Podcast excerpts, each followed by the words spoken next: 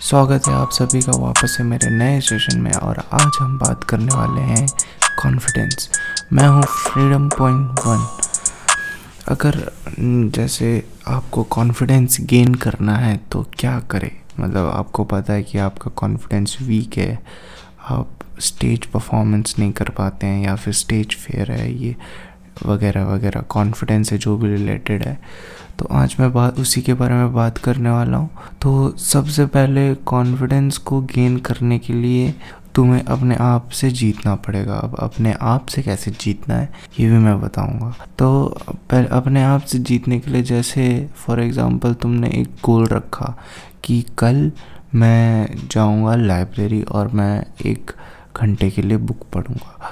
और अब ये एक गोल सेट हो गया है, ठीक है? अब तुम कल गए और तुमने वो लाइब्रेरी गए लाइब्रेरी गए और एक घंटे के लिए बुक पढ़ा, कोई भी जो तुम्हारा इच्छा का है।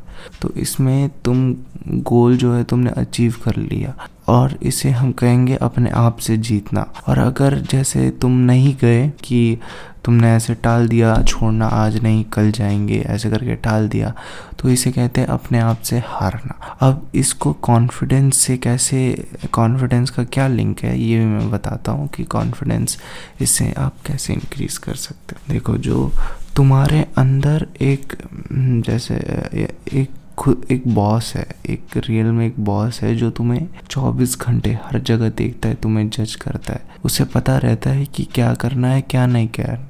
जो तुम्हारा मन है, जो तुम्हारा दिल है, वो तुम्हें डिस्ट्रैक्ट करेगा कि ये मत कर, ये कर, ये मत। जहाँ तुम्हें आनंद मिले, वो उस तरफ़ वो डिस्ट्रैक्ट करेगा। और जो तुम्हारा बॉस है, वो तुम्हें देखता रहेगा जो अंदर का बॉस है। और बस उस अंदर के बॉस को खुश करना है। अगर उस अंदर के बॉस को खुश कर दिया तो तुम में कॉन्फिडेंस गेन होता रहेगा धीरे धीरे गेन होगा, एकदम से नहीं होगा। टाइम लेता है। तो जैसे मैं कहता हूँ अब हम एग्ज़ाम्पल लेते हैं एक जिम जिम बॉय की, अगर वो जिम का सेट मार रहा है। तो उसने गोल बनाया कि मैं एक सेट मारूँगा, दस का दस का एक सेट मारूँगा।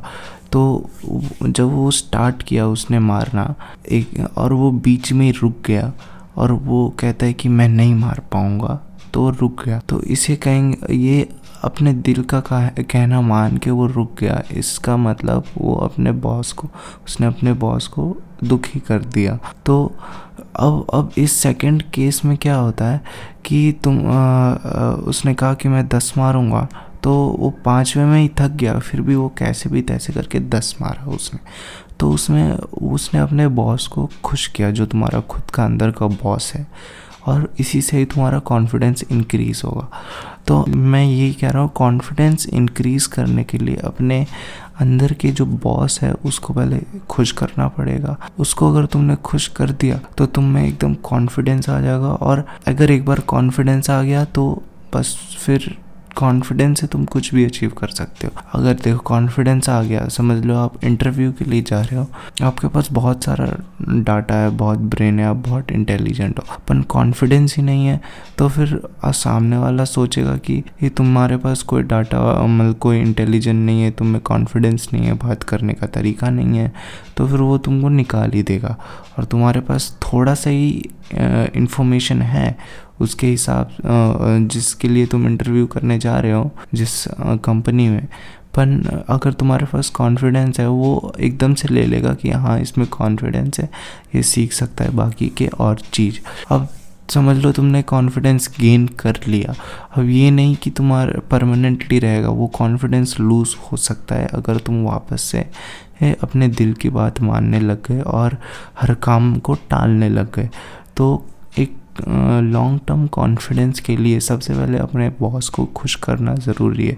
रेगुलरली एक गोल बनाओ, उसके ऊपर मैं ये नहीं कह रहा कि हार्ड गोल बनाओ, एक छोटा सा गोल बनाओ, उसको अचीव करो और बस दिन ब दिन जैसे एक कोई दो गोल फिर तीन गोल फिर चार गोल फिर पाँच मैक्सिमम पाँच से ज़्यादा मत बनाना क्योंकि जैसे ही पाँच से ज़्यादा बनेगा, तुम्हारे में स्ट्रेस होगा और स्ट्रेस होने के कारण तुम उस गोल को अचीव नहीं कर पाओगे।